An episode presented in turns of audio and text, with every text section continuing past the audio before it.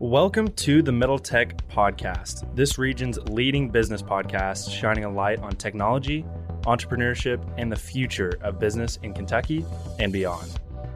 Our goal is to advance the ecosystem by bringing attention to the founders, changemakers, innovators, and those supporting them. Middle Tech's content can be found on your favorite podcast streaming app, social channels, and YouTube. We encourage you to follow and participate in the conversation. Let's discuss and build the future.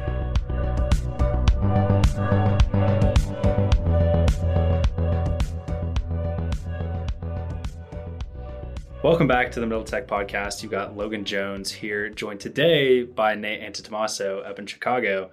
And we've got an interesting interview because we're taking our co host and turning him into the guest today. So, our very own Evan Knowles uh, sat down for an interview so that we could talk to him about this software company he's been building over the past year, uh, which is called Simba. So Simba is dealing in the real estate space. They're building a mobile first CRM for real estate agents and just kind of taking a completely different approach uh, that's contrary to a lot of what these tech companies in the real estate space are doing currently. So we got to mm-hmm. talk to him about all sorts of interesting things. Uh, but Nate, what do you think of that conversation? I really enjoyed sitting down and uh, getting to grill Evan a little bit on on this company he's building. Yeah, I think we should have been a little bit tougher. We were we were nice interviewers. We probably should have should have poked at him a little bit more. But it was a great conversation. I mean, you and I have been, you know, obviously sitting next to Evan metaphorically the past year, year and a half or so as he's been building it. And we've seen different iterations. We've seen kind of how everything has slowly come together. And, you know, even from from the sidelines in that time, it was interesting kind of just going through that process with him and, and seeing him go through it. Um, but now kind of hearing the full story and hearing them package it up as they have a product out on the market now and as they're fundraising, like it just makes it so much more legitimate, which is why we decided to do that now because of where they're at.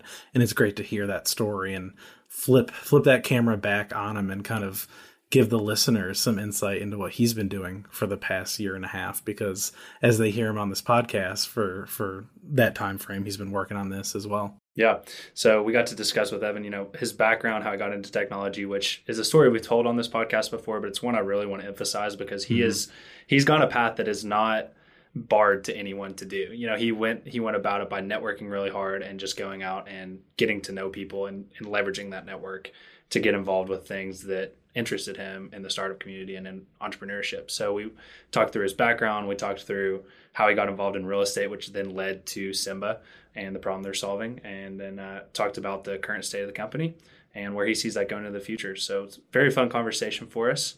Um, and before we dive in there, as we always do, we just want to get a quick word from our sponsors. This episode is brought to you by our sponsor, Land Betterment. Land Betterment is doing some incredible work throughout Appalachia and eastern Kentucky as they are taking abandoned strip mines and putting sustainable businesses in their place. These businesses not only provide a useful repurposing of the land, but they also provide great jobs to replace the mining jobs that were lost when the mine was shut down. To learn more about Land Betterment, you can listen to our interview with their founders, Mark Jensen and Kirk Taylor, on episode 97, or visit their website at landbetterment.com. We're also sponsored by Airwing Ventures. Airwing helps determined entrepreneurs seeking resources to grow with capital and connections in order to build successful companies and impactful legacies. They're all about high growth companies, high growth careers, and high growth communities. I've personally known Dan Beldy for about four years now, and I've seen the work he's been doing in the community, and we should all feel very blessed and grateful that a VC like himself is here in Kentucky. I encourage you to connect with Airwing and learn more. Let's all grow this state together. You can reach out to Dan at info at airwing.vc or dan at airwing.vc, and their website is www.airwing.vc.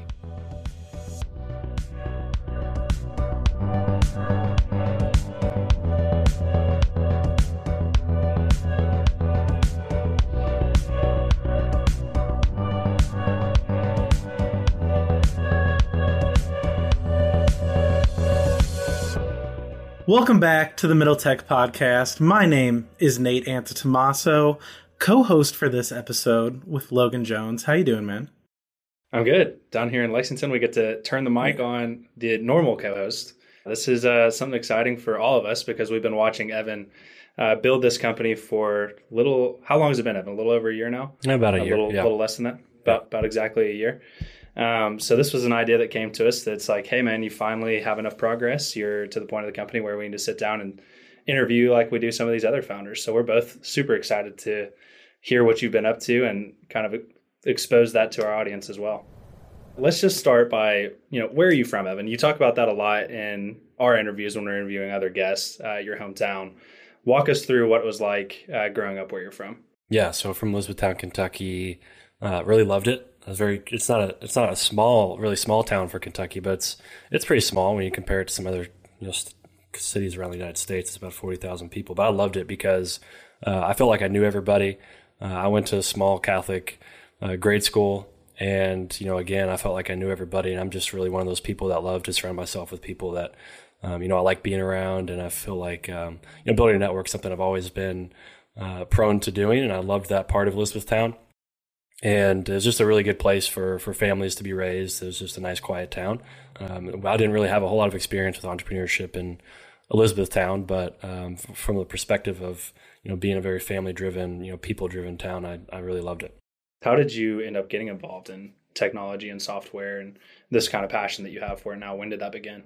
Um, so I went to UK. Uh, when I got to UK, uh, I met some friends in the business living learning program that I'm still best friends with today. Uh, you know, a few of them are Michael Lewis, uh, Danny Perry, TJ Barnett, uh, and, and, many more. Uh, and we all kind of started throwing ideas around on starting companies. And, and Michael Lewis um, had one that he was beginning to work on with TJ called Finance U. Um, and I was uh, becoming good friends with them and uh, had a connection to that company uh, personally. Uh, that company was basically helping high school students raise money in non traditional ways other than ACTs and SATs. And I totally flunked my ACT. Uh, so I didn't get any scholarship money. So I really resonated with that business model. And so we started building all four of us, myself, TJ, Danny, and Michael started building. And that was my first introduction to actually starting and building a company. And we built that in the dorm rooms, uh, built the product, got paying users. Um, and that was my first introduction to entrepreneurship in general, but especially technology, building a software mm-hmm. product. Mm-hmm. Uh, I just felt like it was a lot of power to hold in your hands and reach people at scale and solve problems at scale. And I was super attracted to that um, and really loved it. Yeah, talk yeah. about a lesson that you learned from that because obviously that didn't pan out in the end. Everybody's working on different projects, but what's like a couple tangible lessons from your first shot at entrepreneurship? Um, I would say um, just the amount of work it takes. You know, we were college students, and you know, mm-hmm. we had mm-hmm. class, and you know, we would spend hours, you know, after uh, after class building that. You know, obviously we weren't able to put as much work in that we would put in on a company now, but at least we got a taste of yeah. what it took to build a company. And then I would say just the importance of, you know, having a team that really meshes well together and is passionate about the problem they're solving because, you know, as college students, there's a lot of things distracting you and that's like, that's life in general. And if you're not passionate about that problem you're solving, which we all were, you know, you're not going to put your time into it. You're probably going to give up. Um, and we were all, you know, super passionate about it and we were all very talented people and you know we all kind of fit, fed off each other and were able to get a product to market as freshmen in college and so i would just say those two things you know the amount of work it takes and then the importance that you need to place on having a, a really great team yeah for sure and i think one of the more significant stops along your your roadmap of your life that a lot of our listeners are familiar with is that you were the first employee at Fooji uh, which was a major major startup here in lexington so walk us through that story of first off how you got involved i think there's some good advice in there uh, for current college students about uh, finding their way into the startup community, but also talk a little bit about what you learned being the first employee at a, at a startup like that. Yeah, uh, that was amazing. You know, I'm not, I'm, I'm where I am today because of Fooji um, and Greg uh, and Eric over there. Uh, you know, I got involved with that purely because uh, of me building a network, me putting myself out there. Uh, when I was at UK and we did that whole finance U thing, and you know that ultimately failed. But you know, I fell in love with entrepreneurship. I, you know, really wanted to go down that rabbit hole further.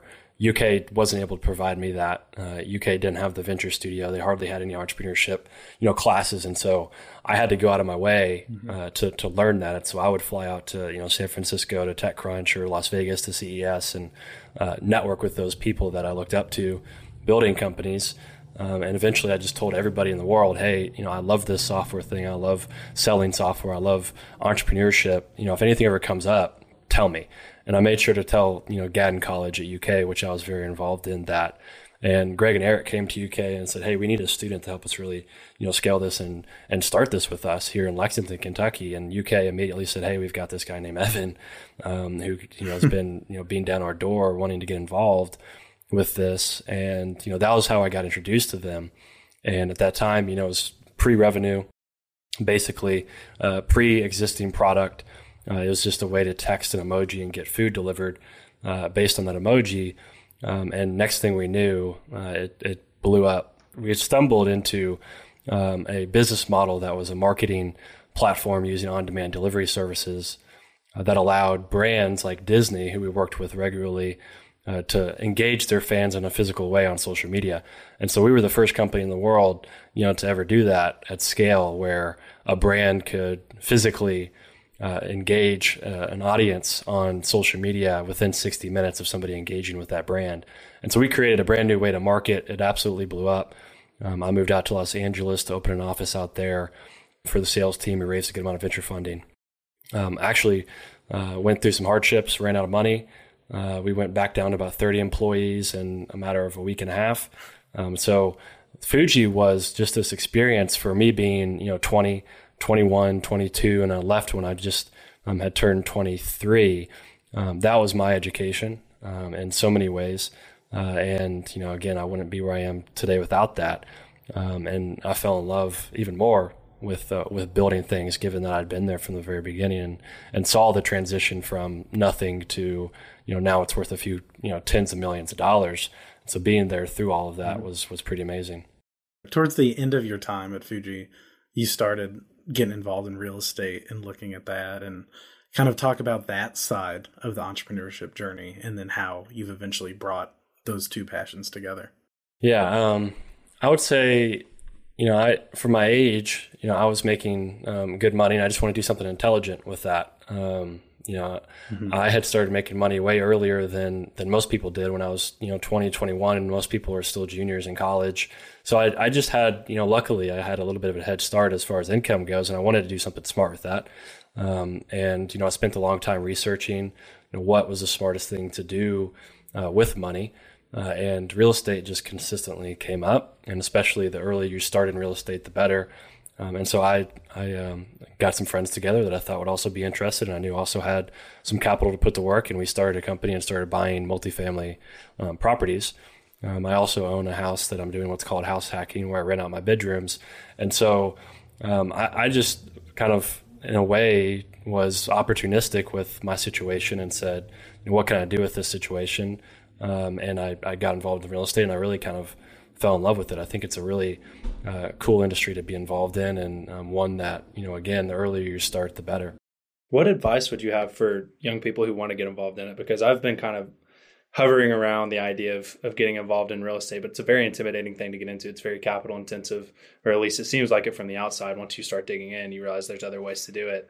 Uh, but do you have any advice for the younger younger crowd that's wanting to get involved in real estate uh, that that maybe is a little bit intimidated at the moment? Yeah, I mean, it can be intimidating. You know, it's kind of a uh, an industry from the outside looking in. It's you know older people um, that you know are kind of you know it can be viewed as there's like this this wall, this barrier of entry, um, but really that that doesn't exist when you kind of pull back the curtain. And my my advice is, and this is what I did, was just spend several months researching. The first thing I did when I again had that capital to put to work and I didn't know what to do with it I said, um, let me let me do, do a lot of research, and I went down a rabbit hole of about four months listening to every single Bigger Pockets podcast I could get my hands on. I've probably listened to uh, close to a hundred of those. I read, you know, close to in between five and ten books on real estate. Um, I just watched a ton of YouTube videos. So I spent the several months researching, and then I said, uh, let me let me find some other people to get involved with this and pool our money together and, and go buy some properties. Um, another thing I did that you know I always like to share is, um, you know, that's intimidating to go buy a property because you don't know if there's something wrong with it. You don't know what to look for in a property. You don't know what a good mm-hmm. property is if you're not doing your research.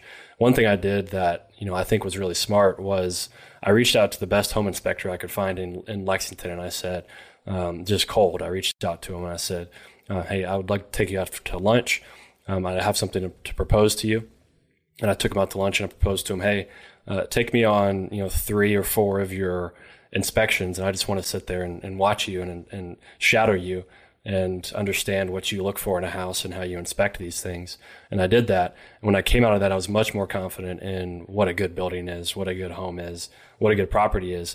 And so my advice is just to do a lot of research and kind of get your hands dirty and meeting people in the space uh, and learning from them. And then I had the confidence that I could go out with some friends and go buy some properties, and that's what we did. Uh, we bought a fourplex and a duplex in one in our and we were 22, um, and we bought those in the same year. And so it's just a, a lot of research on the front end.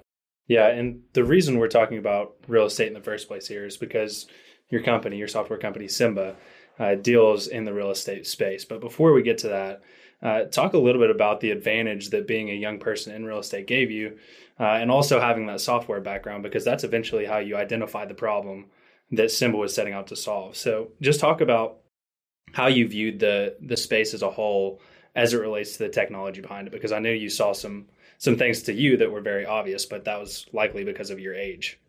Yeah. I mean, the, the thing that I placed at, at high importance was just focusing on people and networking. Um, and so I met a lot of people in the industry. And so I talked to a lot of people and, um, you know, I consistently heard some themes and all of them I noticed, you know, didn't put a focus on technology and I'm very technology focused and notice things related to technology. And so eventually after I was in the space for a while and I had some of my own pain points related to, uh, taking care of our tenants and communicating with them. Um, you know, those relationships came back, and I was able to go talk to a lot of people and say, "Hey, are you having this similar problem uh, that I'm having?" And I was able to have this network of people to go bounce ideas off of. Um, and eventually, I found my co-founder doing that. I found a lot of early users. I found a lot of people that I was able to bounce this idea off of and get feedback from. Um, and so it's just building a network. Um, and then from there, I took my pain point that I was having and I took my uh, my co-founder and I started thinking about ideas on how to solve it, and eventually we stumbled our way into what Simba is today. Um, and so it's really just people, and then having a pain point. And with my understanding of technology, as deep as I am into it, um, I was able to come up with a solution that um, eventually we, you know, again got to the point where we are today. So talk about what it is. Be specific. Like what yeah. is Simba so, and how has it evolved to become that? Yeah. So originally we were, um, I was having pain points around uh, communicating with tenants. Um, the real estate industry is actually kind of a cold industry. Uh, once you get into it, you know your tenants are living in your building, and oftentimes you don't have a relationship with those people, despite the fact they're living in something yeah. you own. And I personally had a little bit of a problem with that. Um, and what I set out to do was create a way that I can communicate more effectively with them. Um, as a very busy person, I wanted to have a very simple uh, mobile application that can communicate with them and not use my own phone number uh, because I don't want my tenants texting me all the time. Um, I want to be able to communicate with them on a different number um, and do it in a really simple fashion and have some automated ways of communicating with them. So at least I could build a relationship with them. And our thesis was that if we solved that pain point, our tenants would take better care of the building and they would you know turn over less. You know they'd be more uh, likely to stick with us because we have a better relationship with them because we had an easier way to communicate with them. So therefore we communicated more often. And that was the thesis that that's what we were building was ultimately a way to communicate and manage those relationships. And that comes down to a CRM, which is something I've always been very familiar with because of my background in sales. Um, and so we started as a way for property managers to manage those relationships with the CRM. We went to market with that. We built some prototypes. We talked to a ton of property managers. Um, and it just so happened that a lot of those property managers were real estate agents. Uh, real estate agents tend to see a lot of deals, and so they end up aggregating uh, properties over time.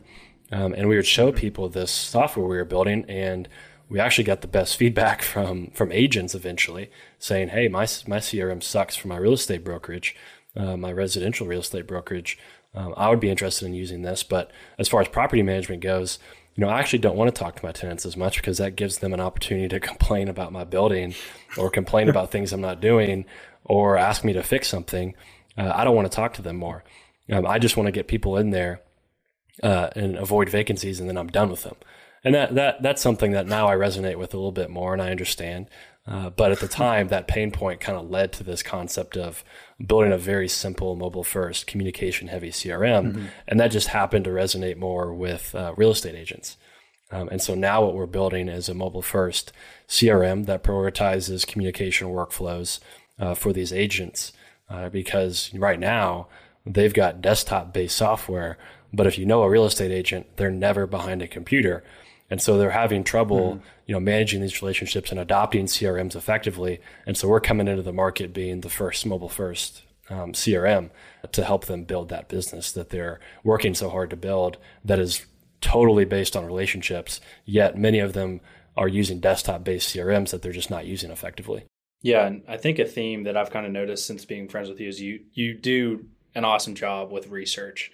Um, so, talk a little about the research you've done on the real estate industry as it pertains to the technology uh, that's kind of emerging right now. And I mean everything from like Zillow and Compass uh, to even the the CRM software that's going on right now. It seems like you've kind of identified this problem in the industry of the software being adopted a lot slower. So just talk about some of the stuff you've learned researching this industry and building a company within this industry as it pertains to the technology that, that is available. Yeah. Um, so basically, uh, the real estate's the biggest industry, you know, across the world.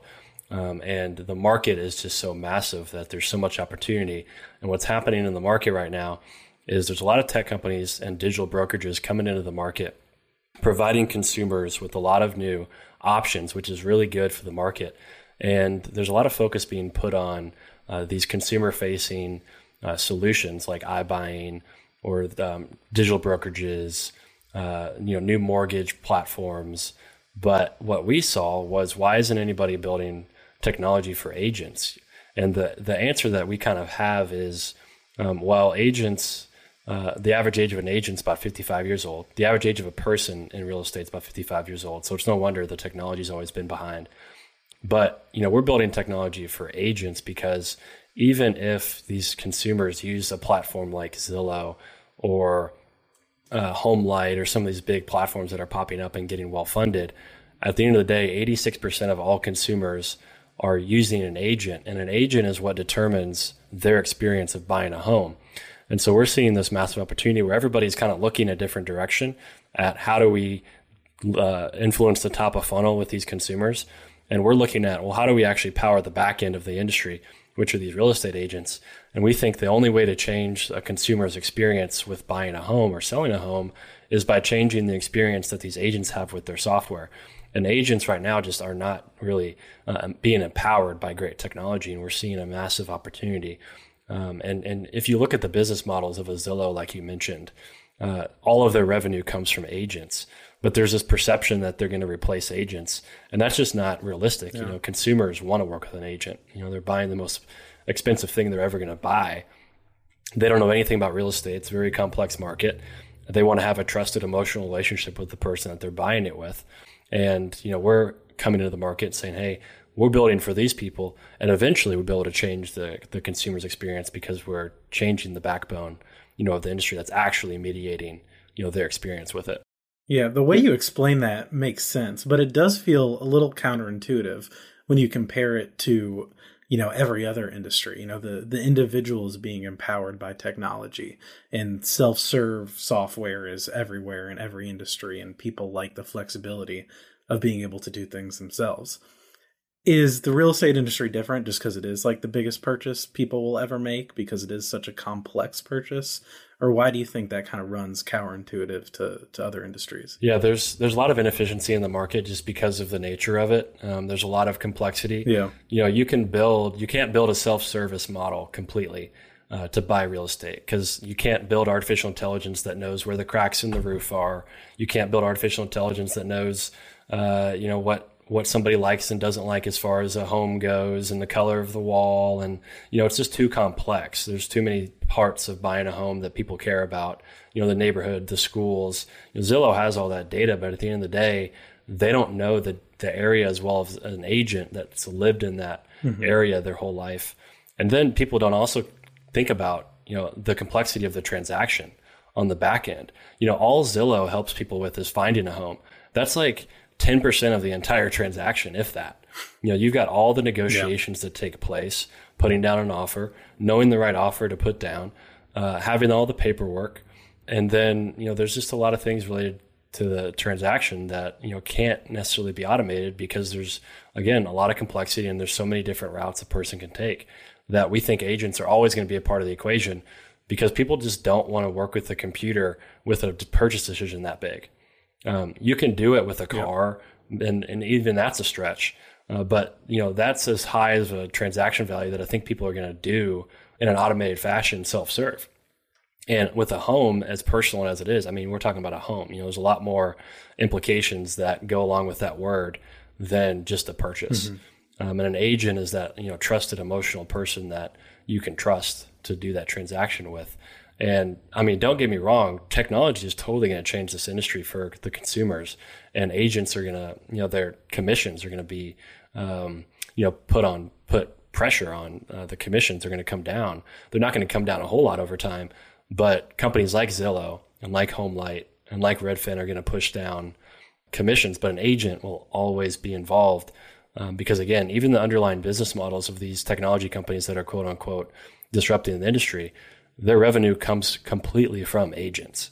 And so even if the agents were to go away, these companies would just be killing themselves because agents are the ones where their business model, you know, comes yeah. from. So um, that's just kind of, you know, what I've dug in deep and, and noticed.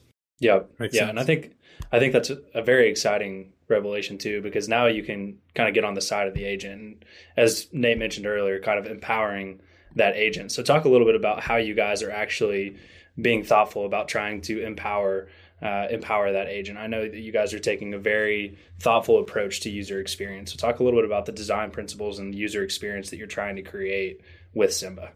Well, I mean, the first thing we did was just talk to you know hundreds of agents. Um, I got on Zoom calls. We met in person with with agents. You know, we were building this during COVID, so we wish we could have done more in person, but we couldn't. So we did a ton of Zoom calls. We recorded a lot of those Zoom calls, and then my co-founders Kendall and Tanner, who are you know rock stars at what they do. Tanner's a world class designer, uh, user experience designer. You know, I we recorded those Zoom calls and then sent them to them, and we had brainstorming sessions on you know how to solve those pain points that they were consistently communicating to us.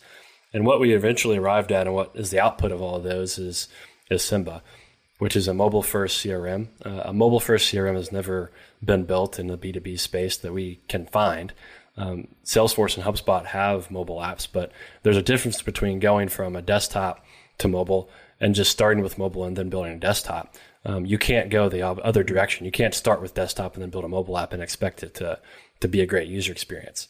Um, so we're starting mobile first. So we're mobile first CRM that focuses heavily on communication workflows, especially chat. Um, and, and we believe that what that's going to do is empower these agents to create better user experiences for their clients while they're buying a home uh, because we're going to introduce a lot of automation, chat workflows that allow an agent to provide a better experience than what they're giving now. Right now, agents are using, you know, iMessage, they're using email, they're using a ton of different tools throughout the transaction. And what you have is this very fragmented experience for their clients. We want to try to aggregate as much of that into a chat channel as possible um, that way, it's just a seamless way of communicating with an agent. And from the agent's perspective, you know, if you're using iMessage, iMessage is not built to be a CRM. It's not built for the real estate industry.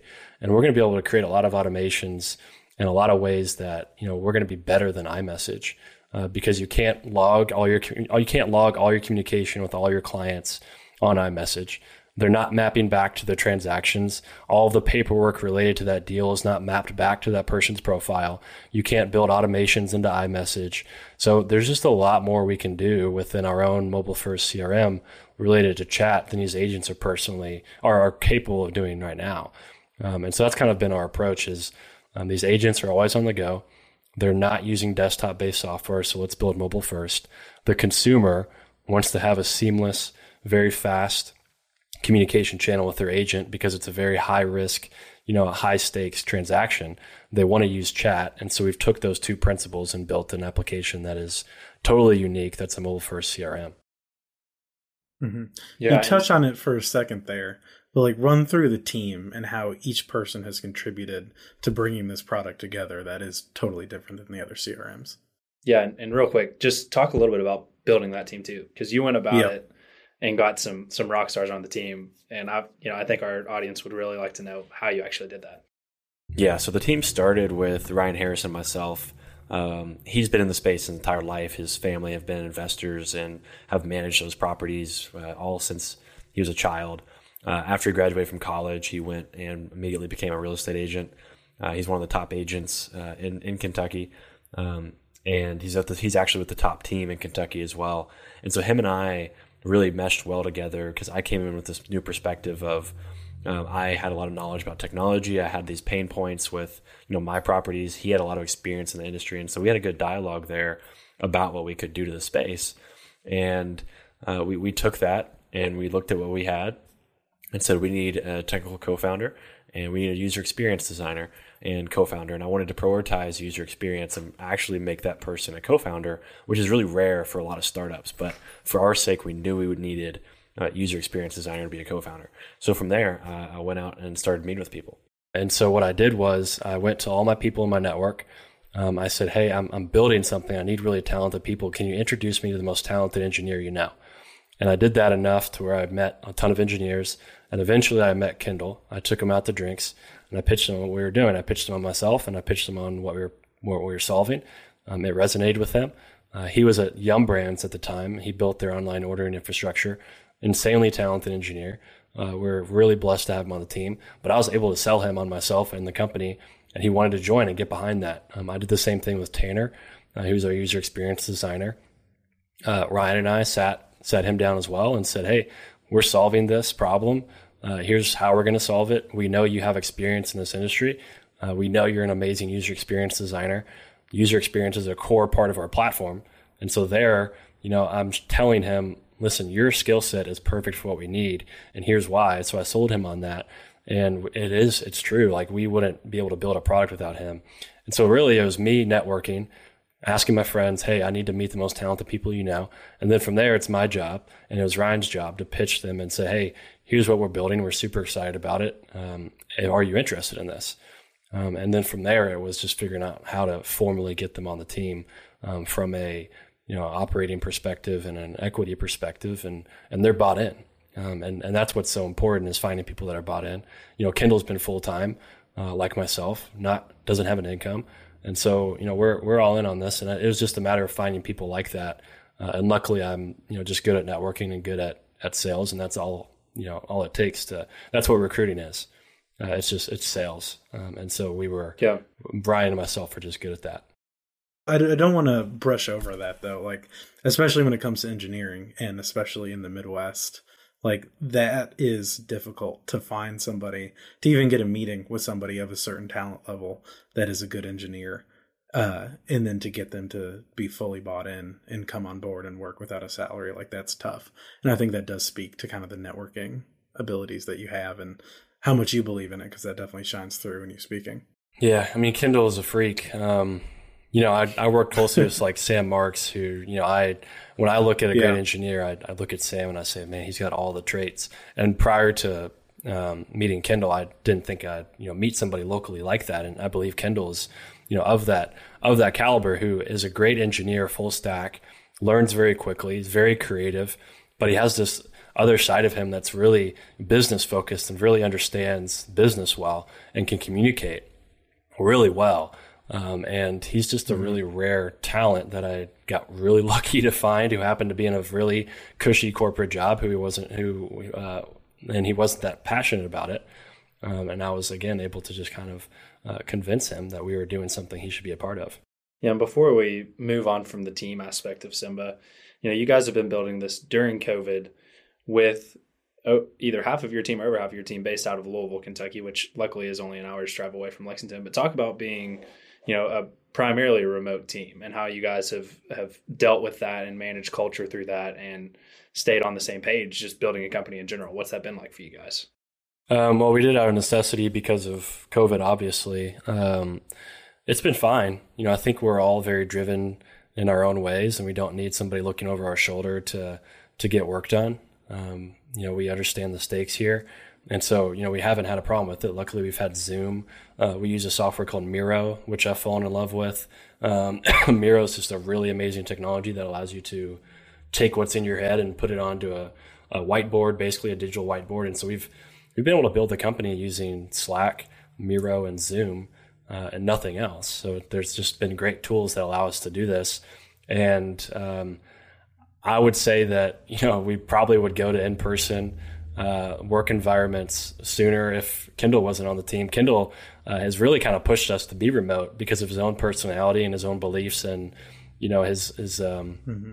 he was very independent, and I think that's uh, been something that you know I was a little uncomfortable with to begin with, but after seeing because I'd never worked remote, you know I'd never really um, worked remote completely. Um, I had a team in Los Angeles um, when I was out there, uh, and you know I, I've always been working around people, and I love that. Um, but I never got a taste of being remote. And Kendall kind of came into the onto the team and was like, I'm not.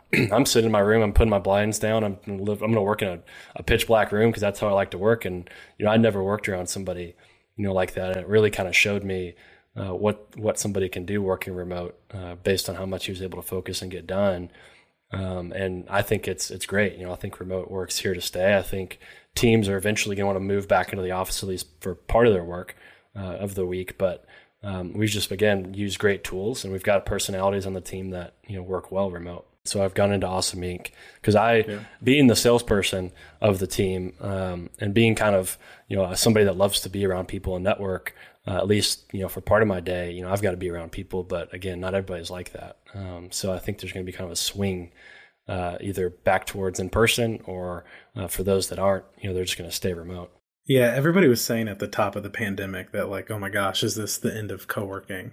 And I actually think it's a much stronger use case for it now because they'll just introduce new plans where you can come in two days a week and it's a reduced cost or something. But like that, that's super interesting, and I think that's going to happen all over the country. Yeah. One yeah. one last thing on like remote work is sure. we've probably spent less than a thousand dollars building this company. Think about that. That's insane. Take out our lawyer fees because I'm not counting those. You know, yeah. lawyers we we hired lawyers to do some paperwork and stuff, but take that out, we've probably spent less than a million dollars because we're remote. We don't have workspace. We're not renting a co-working office, and all we're paying for is Zoom and some developer tools that Kendall's using, and maybe a couple of the things I'm forgetting. Nothing else has been like the expense. cloud hosting of the app or anything isn't that we've expensive? got we've got Amazon credits. We've got like a ton of Amazon credits that's going to give us you know we're we're just remote work is here um, to stay for startups in the early days because you have so much at your disposal to start a company with with low capital costs and we've definitely taken advantage of that. Walk us through kind of the current state of the company as it is. Where are you guys in development? How much longer until you guys are fully live? All of that sort of thing. Yeah, we're live. Um, we've got a product people are testing. Uh, we built up a wait list. Uh, so our strategy to date has been uh, talk to customers, talk to customers, talk to customers, build prototype, build prototype, talk to customers, iterate, and now we um, and then we built the wait list. So get get some excitement, get people in. Uh, we spent about a month building a wait list. We got a, uh, a little over a hundred agents on there very quickly, and then we stopped. We had the amount of people that we wanted to test with, um, and now we're rolling it out to them um, and uh, we've got it in their hands. We're getting feedback, and next is uh, we're doing a fundraise. Uh, so we're getting good feedback. We've got people saying, "Hey, I, I love this. I want to. I need. I need a mobile first CRM."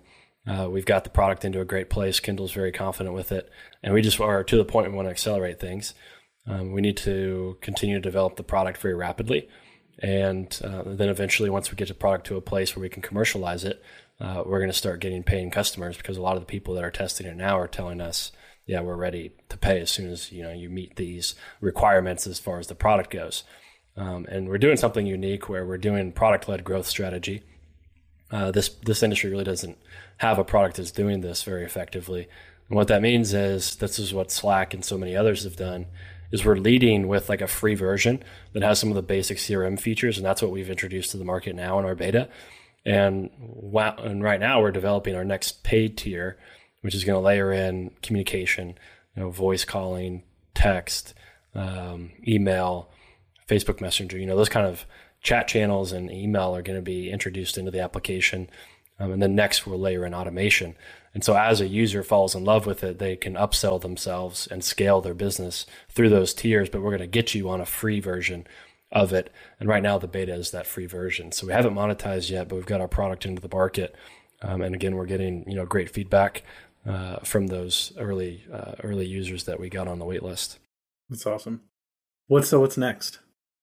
Well, we got to raise we got to raise some money. Uh, you know, Kendall, myself, and Ryan and Tanner. Uh, you know, we've been building this thing. We've gotten great progress without uh, by bootstrapping it. You know, without paying ourselves, and that's a sacrifice. You know, we've been willing to make because we're so uh, passionate about this, and you know, see so much opportunity in the space uh, that we've been doing that. But it's time to take it take it up a notch and accelerate things. And so we're raising some money. Um, and, and that's something that I've been focused on most of the day. Most of my days um, are focused on that. Um, and so mm-hmm. that's that's what's next. And Kendall is moving very quickly on the product, um, and we're just continuing to talk to customers. So uh, that's something I put so much focus on is just talking to customers because yeah. Um, you know when you don't get paid and you're building a company, uh, you, it's scary. Uh, it's very scary. It's very stressful. Um, it's hard to communicate to somebody what it's like to not get paid for you know a year and build something and um, it's scary because you don't even know if it's going to work. And one thing that you know helps me and is important to us is just talking to customers because they're the ones that you know say they need something and we're building it for them and it just kind of gives you a sense of confidence uh, and and more importantly it, it, creates a product that they actually want to use the more you talk to them uh, so that that's been something that I've focused on a lot um, recently that I put major importance on. Yeah and as you start getting this product into into users' hands.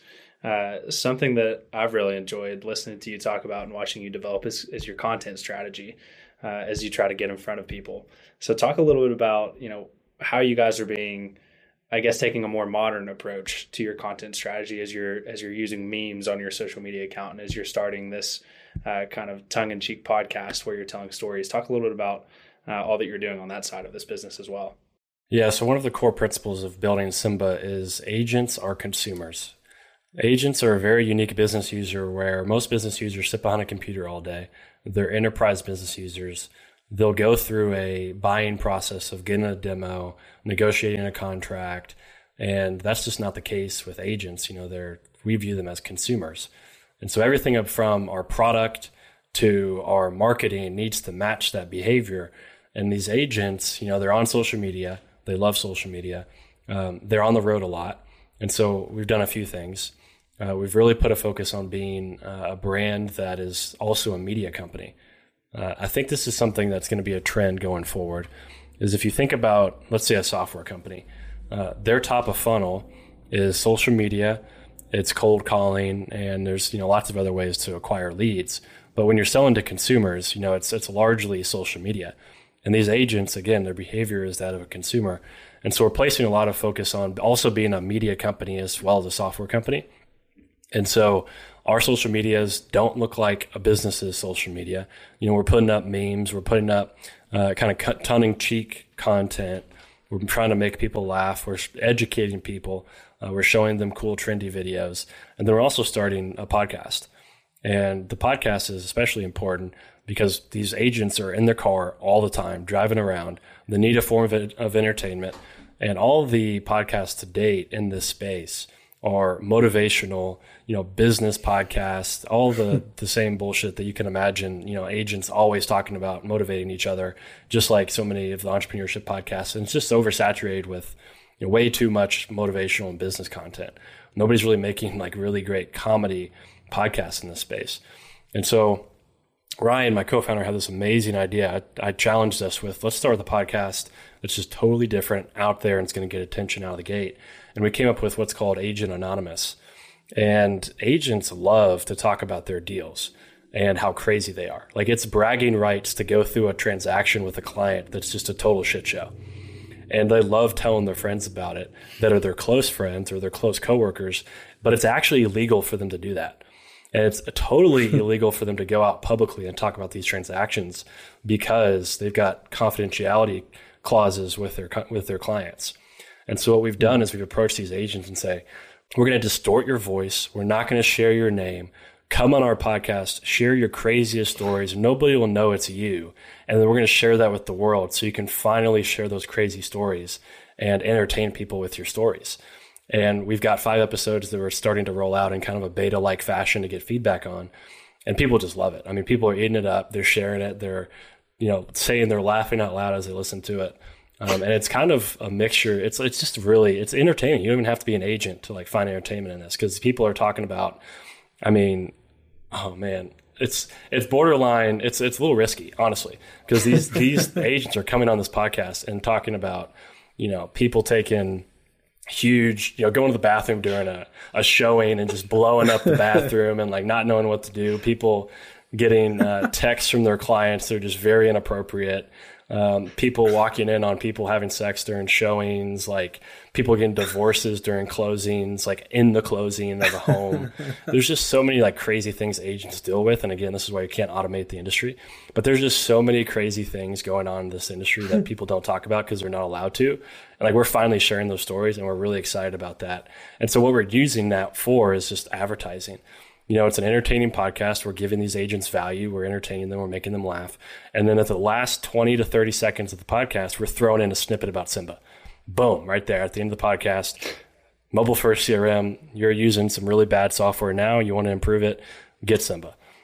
So that's kind of our approach is, you know, our top of funnel is very media uh, and content driven. Uh, we're going to do cold calling. We're going to do some of the other traditional channels, email marketing and things like that. Uh, but we want to have a really strong media presence and kind of disarm people when they see our brand and say, hey, this brand, you know, I resonate with this. They're funny. Uh, they understand me. They're trying to educate me. They hardly ever talk about their product. And when they do, I have a better understanding of it because they're entertaining me, you know, using kind of these ancillary topics. Um, I love it. And so that's kind of been our approach. And before we move on from podcasts, just real quick, you also did kind of an evergreen podcast about the actual software that I think is a genius move that more software companies should be paying attention to. So, just real briefly, walk us through what you guys have done with the podcast that actually talks about Symba and your thinking behind that as well. Well, uh, audio is totally undervalued marketing channel. Uh, it's not even the tip of the iceberg. It's like not even been seen yet. Um, and there's just so much opportunity in audio content when it comes to um, B2B software, B2B consumer software, whatever it is. Um, so what we did was, you know, if when you're researching software, the only way to research it right now is to go to their website, read white papers, scroll through pages and pages of the website, and then decide if you like it or not. Well, for an agent who's a really busy person, again, we're matching their lifestyles with every aspect of our business. Agents are very busy people. They're not, you know, wanting to, many of them are not wanting to go to a website and spend 30 minutes, you know, uh, researching a software. They don't want to get an hour long demo of a piece of software. Um, so we've got a podcast that specifically just walks an agent through how our software works, what value they get from each feature. And so we've got like a podcast episode for each vertical of our software um, for our feed, for our reporting page, for our communication, um, for our uh, deal transaction management. And so we're walking these agents through it in audio fashion using a podcast, what it's like to be inside our software. And so it's almost like an audio version of our website. Yeah, which is genius because, like you said, these agents are on the move constantly. They're in the car. You're going, to, you're you're going to where they are to to talk to them. So I, I just thought that was a very smart move when uh, you discussed that. Um, but as we wrap up here, you know, as you're used to doing when you're typically the the co-host of this show, you know, you've built a couple or helped build a couple startups in Kentucky, and we always like asking our guests what's it been like building in Kentucky. So talk about from your perspective, what has it been like building startups in Kentucky? Talk about you can start with the good and then go to the bad, but uh, fill us in on what your experience has been like. It's been it's been fun. Uh, I really love Kentucky. Uh, I don't ever see myself leaving Lexington unless something unforeseen happens. I, I just love Lexington. I love Kentucky. I think it's a great place to build a business because the quality of life is really high here uh, and the cost of living is low. Uh, the people here are just so uh, helpful. Uh, and so with building Middle Tech, you know, I built an awesome network of people and they're also willing to help in, uh, in so many different ways. And so the network here and people's willingness to connect and just help people build businesses is very strong. So those are some of the things that you know are really great about it. I think again the people is what makes it uh, the best, um, and some of the other things that you know make it hard. Uh, number one is uh, you know I think there is a, a problem with capital. Uh, it's not it's not as big as I think people make it out to be. If you have a great company, you know you're going to get capital, um, but you know there is kind of a hole in the market where there are angels, uh, and these angels are very conservative. Uh, there are not a whole lot of pre-seed funds, not a whole lot of seed funds in this area, and so what you're seeing is entrepreneurs having to go outside of this area unless they already have a ton of traction. Then they can get you know more attention here.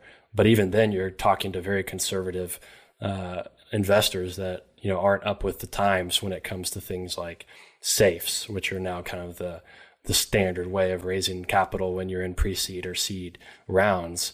Uh, so they're not as up with the terms of of uh, many fundraisers, um, and and they're not up with valuations. You know, valuations across the country are much higher uh, than they are in Kentucky, uh, and part of that is you know there's always been this conservative mindset here, but also uh, in the past it has been harder to build a software company here because there's not a lot of talent. But in a remote work in a remote first world now, and especially in a software world, it doesn't matter where you build a company. You know, you're going to find great talent if it's out there because people are working remote now.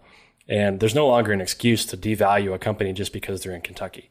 Um, and you know, I've had conversations just through fundraising that you know I've kind of, you know, they're not surprising me, but it's just a little disappointing that you know some investors will look an entrepreneur in the eyes and say, you know, you're you're in Kentucky and we're not going to give you this valuation that others are getting around the country. You know, that's just kind of disappointing because you know my view of that is what happens when an entrepreneur from Austin or Nashville or New York or Los Angeles happens to move back to the Kentucky area and they go to a, a, an investor and say, I'm building this company. Is that investor now going to look that entrepreneur in the eye and say, you might be from Los Angeles, you might be from New York, but you're in Kentucky now and you're not going to get the valuation you want because you're in Kentucky. Um, you know, at some point we're just going to have to, you know, evolve and, you know, that's going to take a while. You know, there's a lot of things that go into that. Um, but you know that's one thing that I've noticed just in the last few weeks that I've been fundraising um, is I've seen some of that, uh, and it's hard, and it's just the reality. And so you know we've got to deal with it, but it's got to change at some point. In a remote first world, though, do you think that that's going to even out quicker than it might otherwise, just because you can go anywhere to fundraise and any investors can find entrepreneurs anywhere. So is it oh, going to yeah. have to level out in Kentucky to match the playing field? Well, the problem is all these angels are going to get left behind because these uh, great entrepreneurs yeah. are going to go outside of the state and find funds elsewhere, and then they're going to be looking around for good deals and wonder where they went, and they're going to go out of the state. And so, mm-hmm. you know, the entrepreneur is always going to have the upper hand now, and the investors are going to have to be the ones that you know catch up with the times. You know, if an investor is not using a safe note these days on a pre-seed round, and they you know want to do something some kind of debt or some kind of you know convertible convertible debt um, you know that's just not the reality anymore you know as as we always do on these episodes we like to end with a forward looking statement i know nate kind of asked you know what's what's next immediately but talk about the long term vision of Cinnamon, where you want to take this thing into the future i mean ultimately uh, we are going to change the consumer's experience with buying a home by changing the agents uh, behaviors and giving agents these great tools. Uh, things are changing rapidly in the real estate space, uh, but they're also very slow. It's very slow change. You know, it's rapid considering how slow it's changed up to this time, up to up to today, uh, but it's still very slow change. And you know, we fundamentally believe that agents are always going to be a part of that equation. Uh, and our job is to just give them the best software possible that matches their on the go busy lifestyles so that they can give these clients of theirs a great experience uh, and instill trust. Um, and, and, that's really our goal long term is to basically empower these agents in every way possible uh, so that the consumer, those buying homes, have a great experience uh, and agents can grow their business. Um, so long term, you know, there's a big eco- ecosystem within the real estate industry that you know we want to integrate with. Uh, we want to give agents again a great CRM, great transaction management, but over time there's digital mortgage workflows. There's digital title company workflows. There's so many parts of the real estate transaction that are becoming digitized. And we want to integrate those into these agent software so they can, one, work more efficiently, but also give the consumer a ton of options throughout that transaction and communicate it in an effective way in their chosen channels. And so we're really trying to build like a vertically integrated platform that takes care of a brokerage's most important needs, but allow them to adopt uh, new technologies to give their uh, clients options. Um, and then they just don't have that right now. You know, there's iBuying, there's all kinds of new mortgage uh, trends going on where you can buy a home before you sell your current home. There's all kinds of digital transaction management uh, workflows out there, and these agents just aren't getting access to them. And so we hope to be, you know, that channel of how they get access to those while giving them their core needs as far as like a CRM goes and their transaction management goes. Love that, man. Well, it's been it's been awesome to sit down and actually have a formal conversation with you about all this. It's been a lot of fun watching you build it uh, and, and, hearing your thought process behind the things that you've done with this company. Um, before we end this, where can people go to learn more about Symba? Where can people go to learn more about Evan Knowles? Uh, so if you go to any channel, whether it's uh, Spotify, Instagram, Twitter, Facebook, if you look up uh, Get Symba, uh, and Symba is S Y M B A, and if you put Get in front of it, you'll find us. You can probably just type in Symba, and it probably might pop up. Um, that's where you can find Symba. You can go to our website, which is also getsymba.com, uh, or you can find me um, on LinkedIn. You just again search my name. uh, you search my name on any of the channels, and I'll, I'll probably pop up. Uh, and I encourage you to reach out uh, I'm really big on just just trying to build up the community and talk to people and share my experience because uh, when I was going through UK and early in my career, that's how I learned was just talking to other entrepreneurs. I don't think people do that enough, and I want to give back as much as I can. You know, I know I don't have. I'm early in my path in my career, but I know uh, I've learned a lot, and I can share that with people. So I encourage people to reach out. Awesome. All right, man. Thanks for doing this. This was a lot of fun. It's been uh, it's been interesting being on the other side, but yeah, I agree.